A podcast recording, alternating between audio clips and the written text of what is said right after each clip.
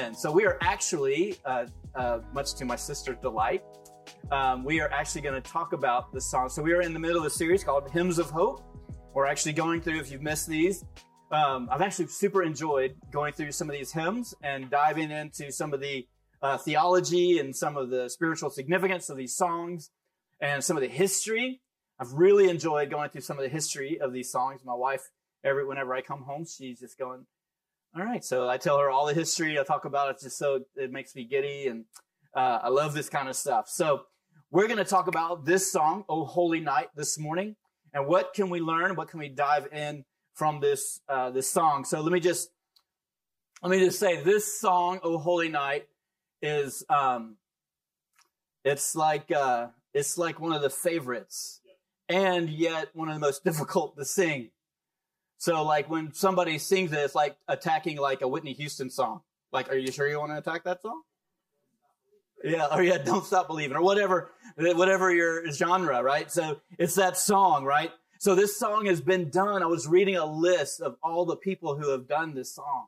Like it's like from Josh uh, Groban, he's my, my favorite, to Celine Dion, to to Lauren Daigle, Carrie Underwood, Bing Crosby, got a list. Mar- Mariah Carey, mm. Weezer, Weezer, Train, Train. Actually, Train was a really good version of that song. Uh, John Denver, hmm. Christina Aguilera, Aguilera, NSYNC, and the cast from Glee have all done this song, "Oh Holy Night." Two degrees. Oh, even Hanson. Hanson has done a version, which is terrible. Yeah, who, some of y'all who, how many of y'all know who Hanson is? MMMBop. That's all I got to say. Right? And so, um, yeah, so, and, and just, that's just a partial list. And actually, I was looking for, you know, Whitney Houston, it's never been recorded. I was kind of, a, I was kind of sad about that. But anyway, but it's funny how like all these different people sings this amazing spiritual, um, hugely God honoring song, right? And um, so this song was written. It's very interesting, the history of this, um, like they all are. And um, gotta watch my time. I gotta fly through this. But um, uh, this small town, small parish in France hired a local um, poet to write um, a song for their Christmas cantata thing. And so, um, so months ahead, so he sent it to this um, poet who was um, in the in the village in the town, who wasn't even a Christian. Right, right, and he he sent this, and he was hired a well known poet in this area, and he was hired to write a song for their Christmas cantata. And so the guy sat down and he took out his Bible, or a Bible. I don't know if it was his Bible, but he was not a churchgoer, wasn't really into the whole church thing. Took out his Bible, read the, um, the Christmas story out of Luke chapter 2, and on a carriage ride from one city to another city, penned out the words to Oh Holy Night, all three verses to this song. Amazing. And then he sent it, this, it gets crazier. It gets sent to, so he sends it to a, um, another guy to write the music to it. He was a poet. He wasn't a musician. He wrote so he sent it to a musician, and that musician was Jewish, who didn't even believe what he was writing music for. So that song was taken back to the church. They played it at their cantata, and it didn't stop. Like it just, that whole, it just spread. That song just spread until, until the church, the governmental church, found out that it was written by a non-Christian and written and the music written by a Jewish person and banned it. Yeah, right? Yeah, told you you should read this stuff. It's amazing. They banned this song. They banned the song Oh Holy Night. And for 10 years, and 10 years later, skip over the over the ocean to the US, and a guy by the name of John Dwight picked up this song in 1855 and started playing it and started singing it. And he loved it, especially 1855 during the time of slavery and during the time of this whole battle of, of slavery. Really, he loved the idea of the abolitionist message, message, which is in this song. And so in the North, hmm, it was, it was spread widely. right? Not so much in the South. But in the North, it was spread widely in the, in the North as a, as a song of, of hymns of, of peace and reconciliation and, um, and the value of humanity and all of those things. And, uh, it was, so that's the story of Oh Holy Night. Isn't that amazing? This song. And then in 1906, this is interesting. You'll find this interesting. A Canadian inventor who actually invented the uh, technology to broadcast things over the airways. So he, the first thing he broadcast, this is historical, this is true. But all the other stuff is true too, by the way. I'm not lying. Now this is true. All the other stuff is just made up. so then, so he broadcast, the first thing that was broadcast was the Christmas story, Luke chapter 2. That's the first thing that was ever broadcast over the airways is Luke chapter 2. And then after he finished reading it, he took out his violin and guess what he played? The first song to ever be played over the airways is Oh Holy Night. Isn't that amazing? So that's the history of, and there's other stories of different things. So, so this chorus, this, this first verse, Oh Holy Night, the star, stars are shining, brightly shining. It is the night of the dear Savior's birth. Long lay the world in sin and error. I just picture an atheist like reading, like, it's amazing. It's amazing what the word can reveal as you read the word. Long lay the world in sin and error pining until he appeared and the soul felt its worth. The thrill of hope, the weary world, the weary soul or world, depending on your translation. Weary world rejoices, for yonder breaks a new and glorious morn. So what is it about this song and what is it about the birth of Jesus? And this morning, as we celebrate um, the Advent and the day of peace, what is it about this story that brings this idea of peace? And what is this about the Christmas story that, that like, so why did Jesus come? And really the one word is this. Did he, did he come just so that we can have a self-help manual for life? Did he come just so that you can, you can go off and live your dreams? Hmm. One word. He came because the world was broken because of sin. That God, Jesus, came because of and I want to dive into that because we have different ideas of what that even looks like, right? We have different ideas of what that even the concept is. So Jesus came so that people can stop smoking cigarettes, like we would say back in. We, so Jesus came so that so that um, you can stop blah blah blah this bad habit or these vices, and but he came for yes those things, but he also came because of the effects of sin. See, we have, and what, what am I doing this morning? I want to make sure we understand this morning what peace on earth means. What the uniting of God and man through the blood of Jesus means. I want, because there is so many uh, of the basic message of the gospel, I'll say like this, is being lost to the self-help stuff and does God do self, does God do God help for us? 100%. Does he help us in our everyday lives and difficulties in our lives? 100%. But if we don't understand the baseline reason why Jesus came, then we'll misunder, we'll misunderstand, misunderstand, misinterpret what scripture is trying to teach us about sin. And so, um, yeah, yeah, just through my mind just now, I just thought of like all these. Um, if you grew up in a really maybe a old traditional, um, some denominational church where they just preached on sin, you know, and the wages of sin is death, you know. And there was, it's almost like uh, that, that excites you about death. It seems like from how they preached that like something about that did something inside of them, like, yes, I'm preaching against sin, you know. But the truth is, humanity, you and I, since Adam and Eve, have this notion that we want to do life and we want to define what's right and wrong according to our standards. And that has consequences. Living a life that we define right and wrong has consequences. So we do, we try to do things our own way. Like we do revenge instead of forgiveness. We do hatred instead of love. We choose greed and miser instead of generosity. We live to please ourselves at the cost of others. It's an upside down world.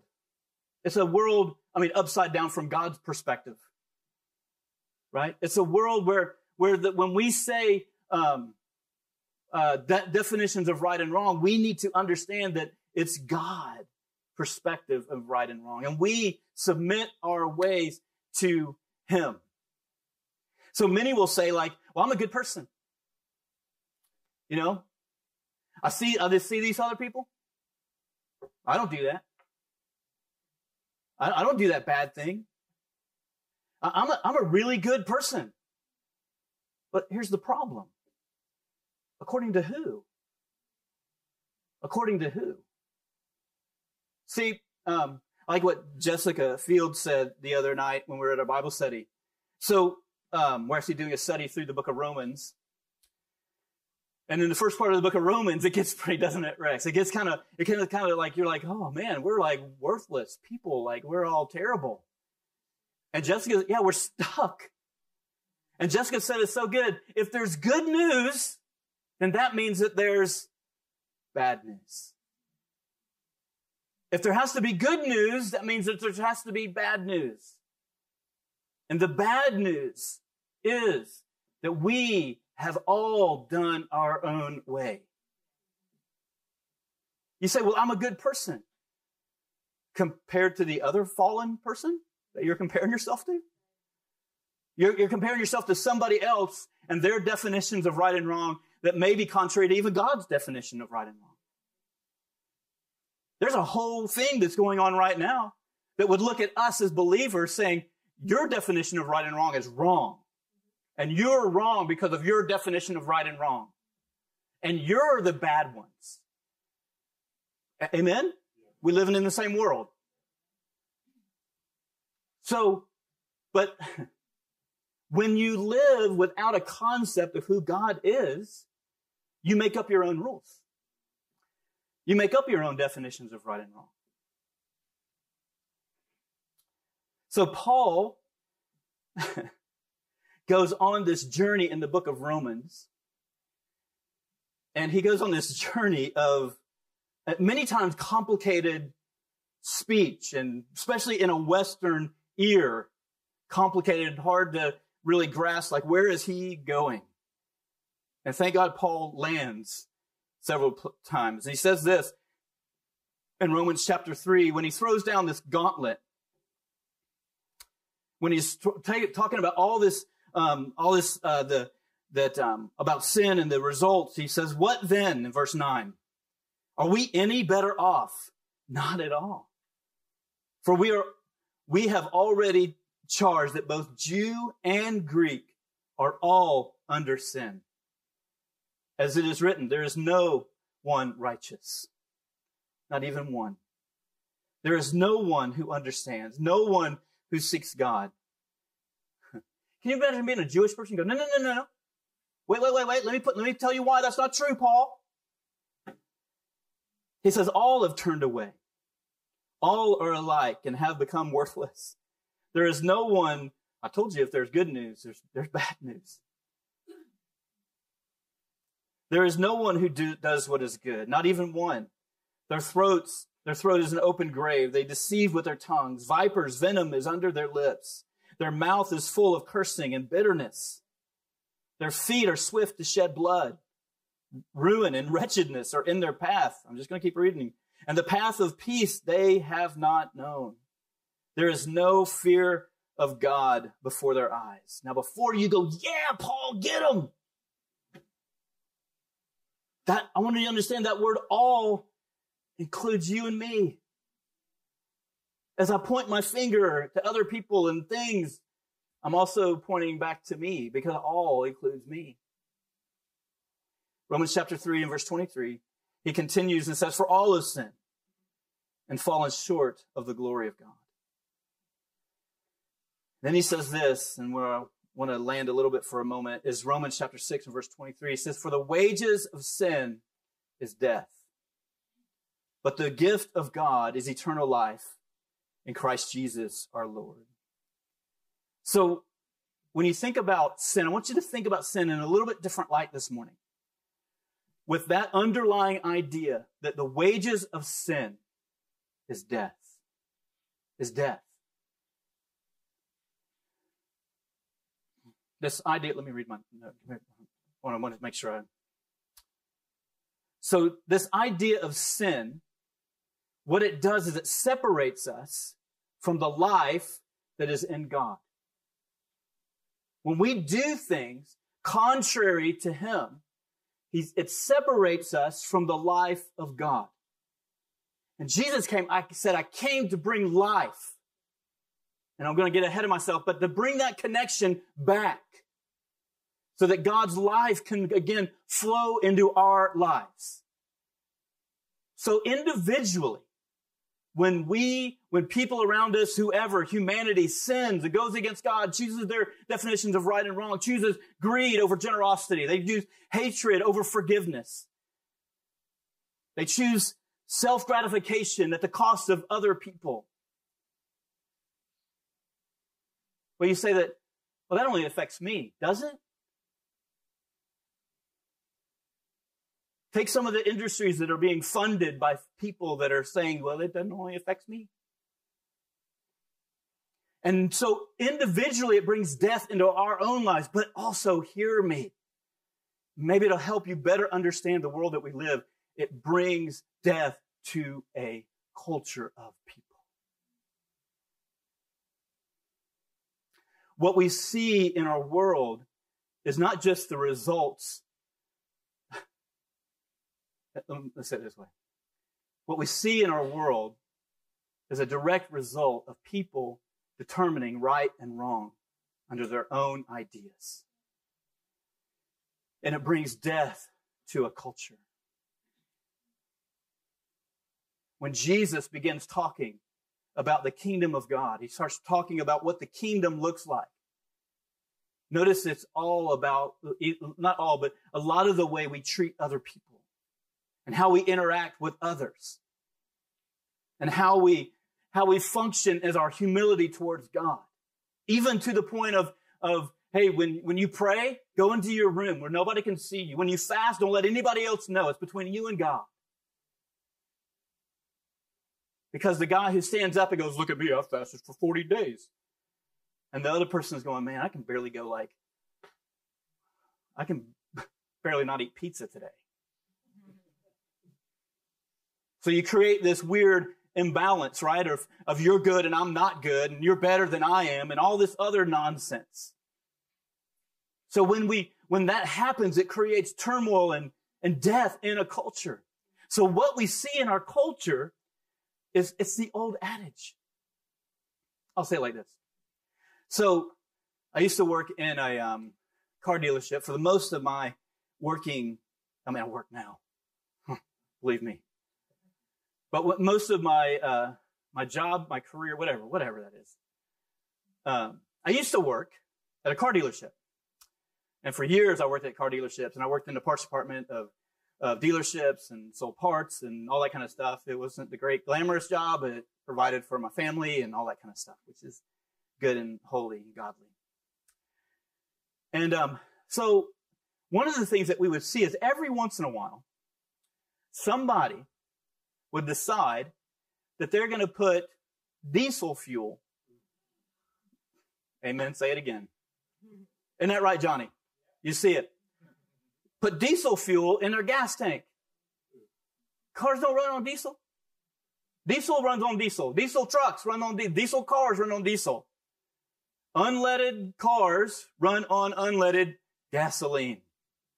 Completely different combustion idea, completely different way they work in it, right, John? Am I, am I telling the truth? And so what would happen is not only it wasn't one of those things where you could just jack the car up in the air and drain all the diesel out.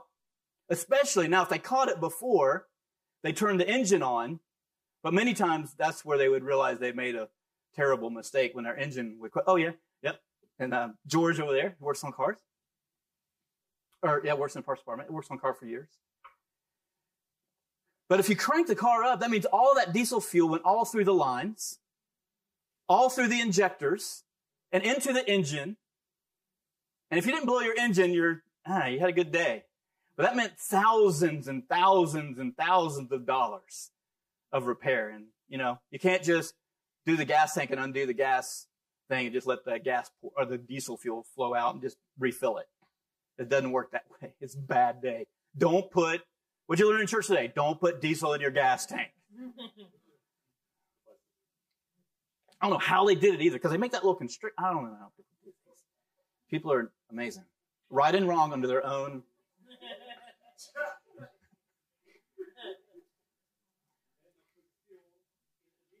And then they put fuel. Oh yeah, totally. Yeah, yeah. And they put fuel in a diesel. Same results. Gas in the diesel. Yeah. It's amazing. We just see we just shake our heads. Hmm. We just, I just did about parts department, write up a parts list of what they needed. Already know. But you know what? People do the same thing. They try to run their lives on diesel when they were meant to run on gas. They would try to run their lives on things and making their, up their own rules and their own definitions of right or wrong instead of submitting their lives to the creator, the one that created them, who knows exactly how that car runs. I mean, the person, mm-hmm, and the per- person runs how exactly what's going to make them happy is what's going to fulfill their lives. And they try to run their life on something that they decided what was right and wrong. And that brings destruction. And so that coworker is kind of a jerk Wonder why. Could there be a reason?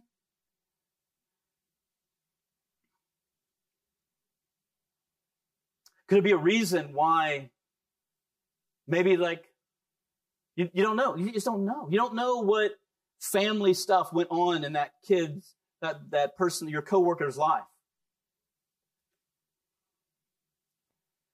Because of that dad's, and maybe that dad's insecurities produce insecurities into their kid, and that kid is now, the only way they know acceptance is to yell at people and, oh, I'm going to win, I'm going to charge and go.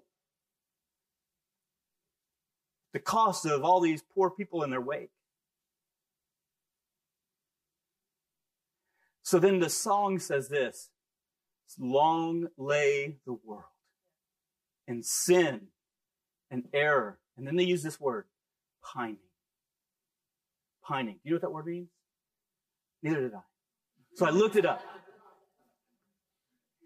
This word has to do with this, um, I just, hey, we're pining, yeah, pining, I'm pining, whatever. But so I read, so listen, the word means this. It has the idea of this. It's this longing of some un, unfulfilled hope. It's this longing of this unfulfilled hope. And when you look at the people around you, we should see them in a different light of people that are, there's this longing on the inside of them. Uh, for an un, I've tried this. I've tried this relationship. I've tried this drug. I've tried this whatever. I've tried to be successful. I've tried money. I've tried all these things. And it, what does it leave me with? Nothing. Emptiness. Long lay the world in sin and error, pining, till he appeared. And the soul felt its worth. The thrill of hope. Church.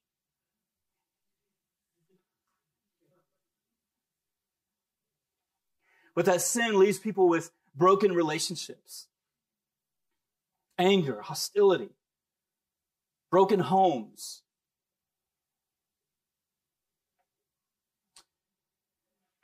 Our hearts were made for union with God, with the life of God. When see when when Jesus says, "I come to give you life and life to the full," and I've also come to relieve sin out of your life. He's talking about the same thing. The life of God and where we're connected with Him and we bow our knee and we submit our ways to His ways. God redeems us.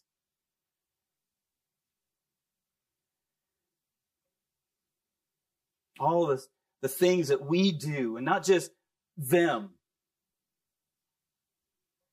It's us. We still do. It's like little Samuel. Sometimes that guy comes back out of the water. How many of you got that same guy comes out back out of there?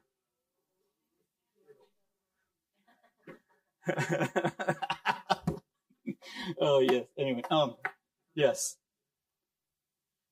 The wages, the so when you look at that, so I want you to see when it says the wages of sin is death, that should be obvious. I believe there's something about where the world becomes darker, the lighter light is greater. There's something tied to that idea that we should be able to see the effects of a people that have turned their hearts away from God. And the destruction and the things and the bad stuff that happens and the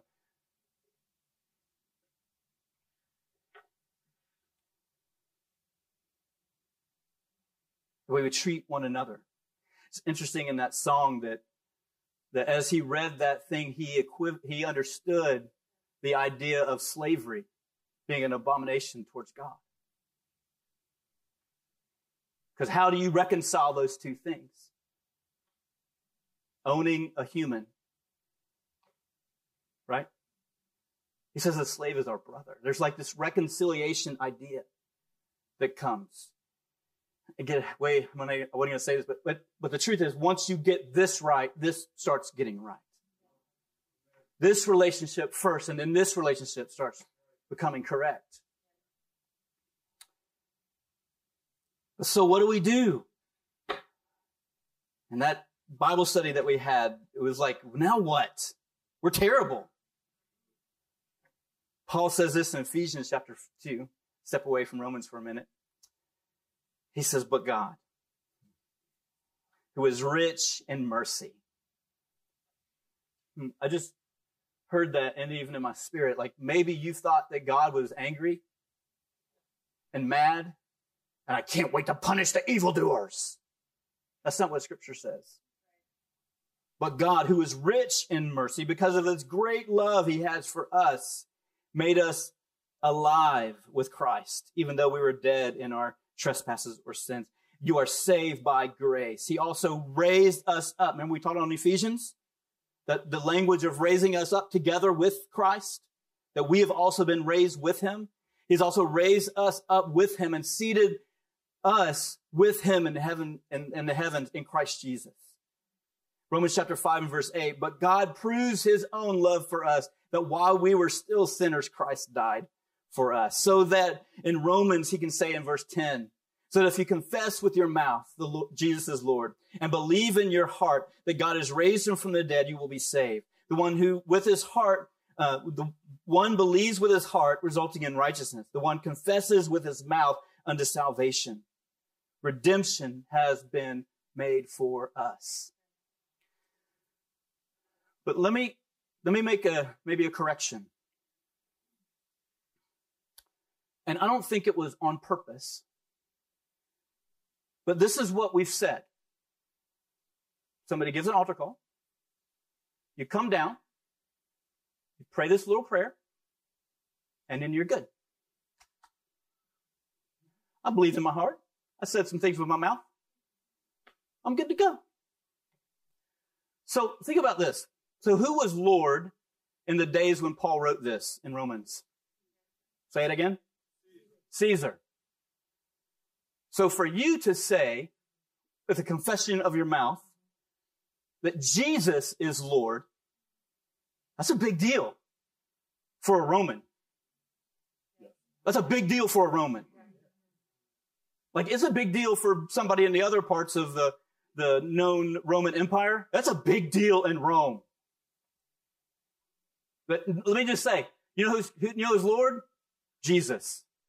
It's mine. You know who calls the shots? Jesus. It's not just this little Jesus is Lord. Amen. Hallelujah. It is a, what's this? It is a, you know who my king is? Jesus. You know who defines right and wrong for me? Jesus. You know who directs my steps? Jesus. You know who decides what I should and shouldn't do with my own life? Jesus. We've told people, all you got to do is just pray a prayer. That's a start. Does Jesus forgive you?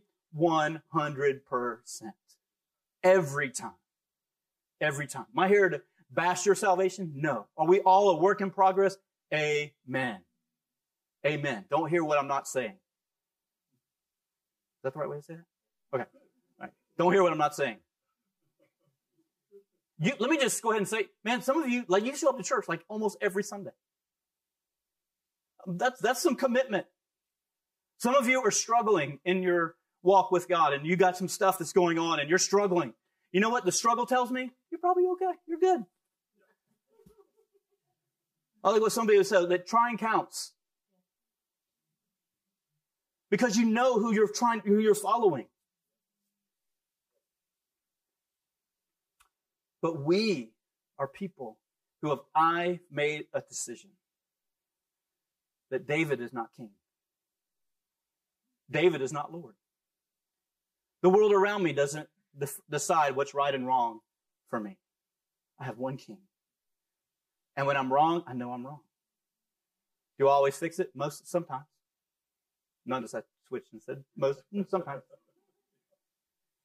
I definitely disobey God. Definitely. You know what's the good news? It's First John 1 9. Speaking to Christians, says that if we, Christians, confess our sins, he's faithful and just to forgive us and cleanse us from all the unrighteousness, all the, all the sinful stuff that we've done. Cleansed you, made you different, you know, cleansed. Like your, your blanket smells terrible. You've been using the same blanket on your couch for like, you know, four months and you're like, man, this thing's rank. It's time to cleanse it. And it comes out smelling downy fresh. That's what God does for us. Like it never existed for you and me. But it comes because I bowed my knee to the King.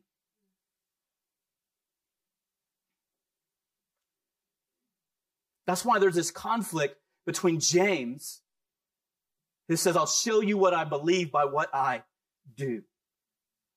There's this big theological fight that's gone on for you say by your works, or you say by grace. James is this, and they work together. James says, I'll show you what I believe by what I do.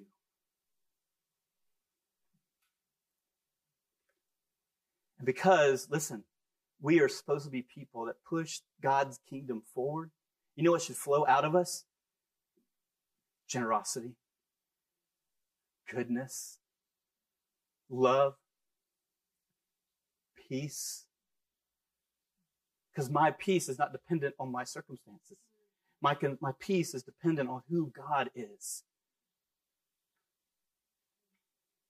That I can walk as a different kind of human. I love what uh, my sister and Jerry are doing because they're showing people that never have heard the gospel, never have known Jesus. They're showing what that looks like in a home.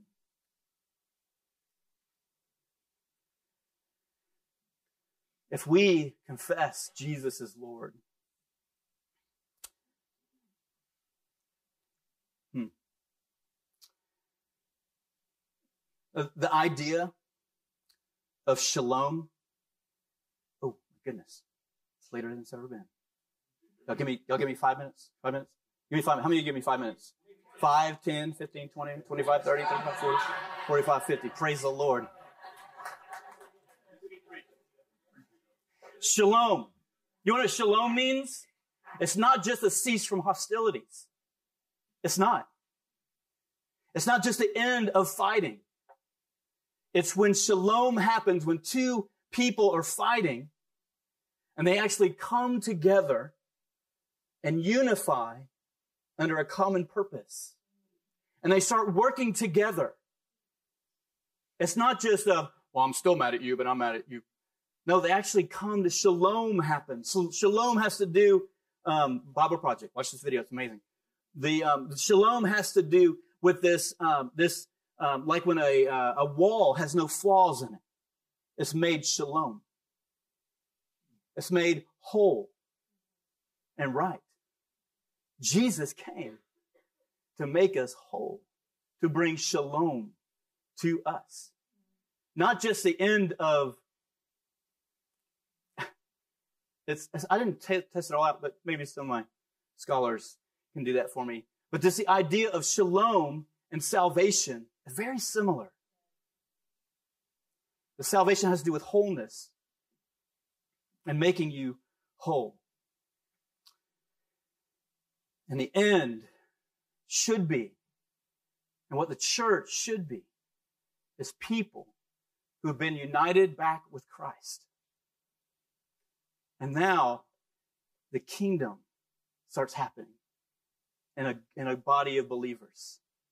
And then not only that, but the kingdom starts going outside the walls and start looking vastly different than the world outside these walls bringing the life of God everywhere we go.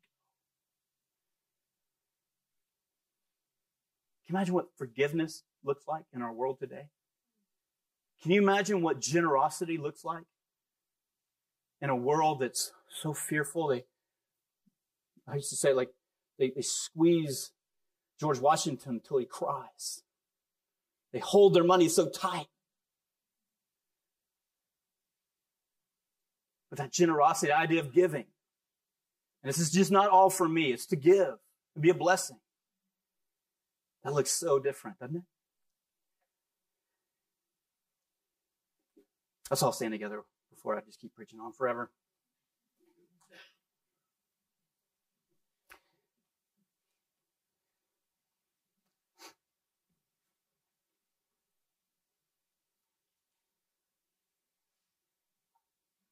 So the only thing that I'm changing in my in what our verbiage is simply this.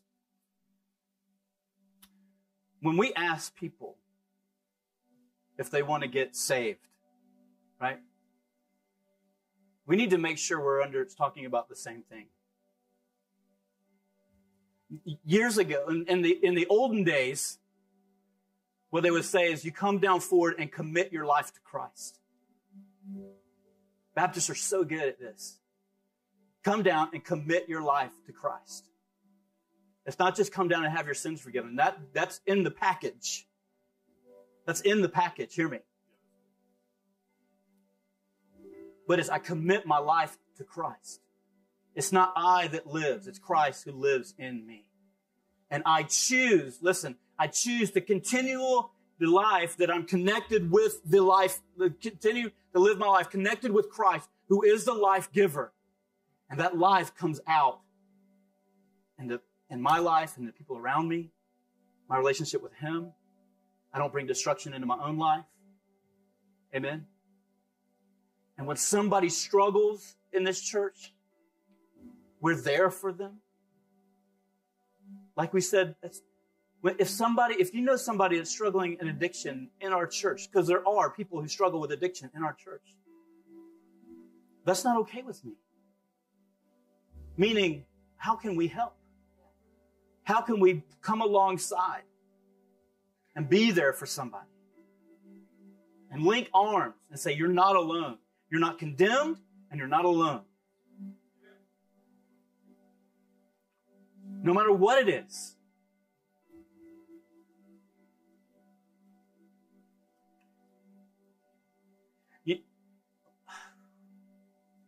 the everlasting gospel right here today. When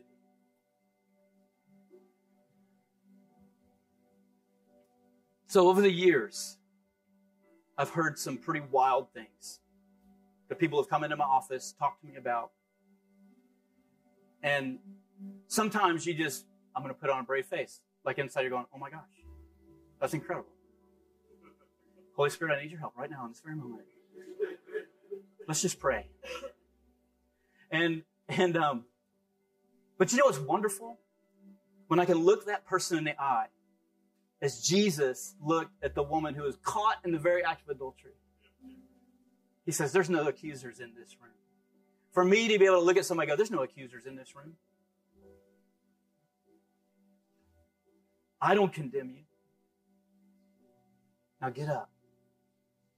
Let's walk this thing out together. Amen. Because that's peace with here, peace here. We're all in work in progress. But I don't know about you, but I'm determined to bow my knee to Him and choose to do life and live in peace in my own heart because I have peace with God through reconciliation. Amen? Amen. Let's bow your heads right where you're at. Well, since we said all these things, maybe you're in this room and you have said, you know, I, I know that I've done this Christian thing as a kind of a religious duty thing. And I know I've kind of, kind of in my head acknowledged those things, but maybe you just want to make that decision this morning. And you say, I, I want to, uh, I want to commit my life to Christ. I, I have seen I have tried to do it in my own way. I have tried to do life the way I saw fit, and man, it just hasn't worked. And I haven't, I'm, uh, and I've just treated Christianity as kind of a thing. I've never really considered Jesus as the one who leads and guides my life. I haven't really committed my life to Christ and committed my life to his ways and made that a part of my life. And you've never done that this morning. Now, if you're a Christian and you know you're good, you're good. I'm okay. But I'm not talking, I'm not talking about there's somebody maybe in this room that you say, I really need to make, I've never done it before, but I need to make a decision and commit my life to Christ this morning. If that's you, I'm not even going to call you down. God can do it right where you're at.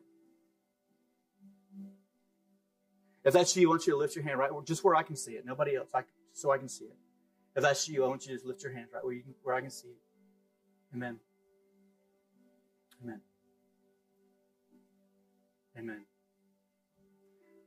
Keep your heads bowed and your eyes closed.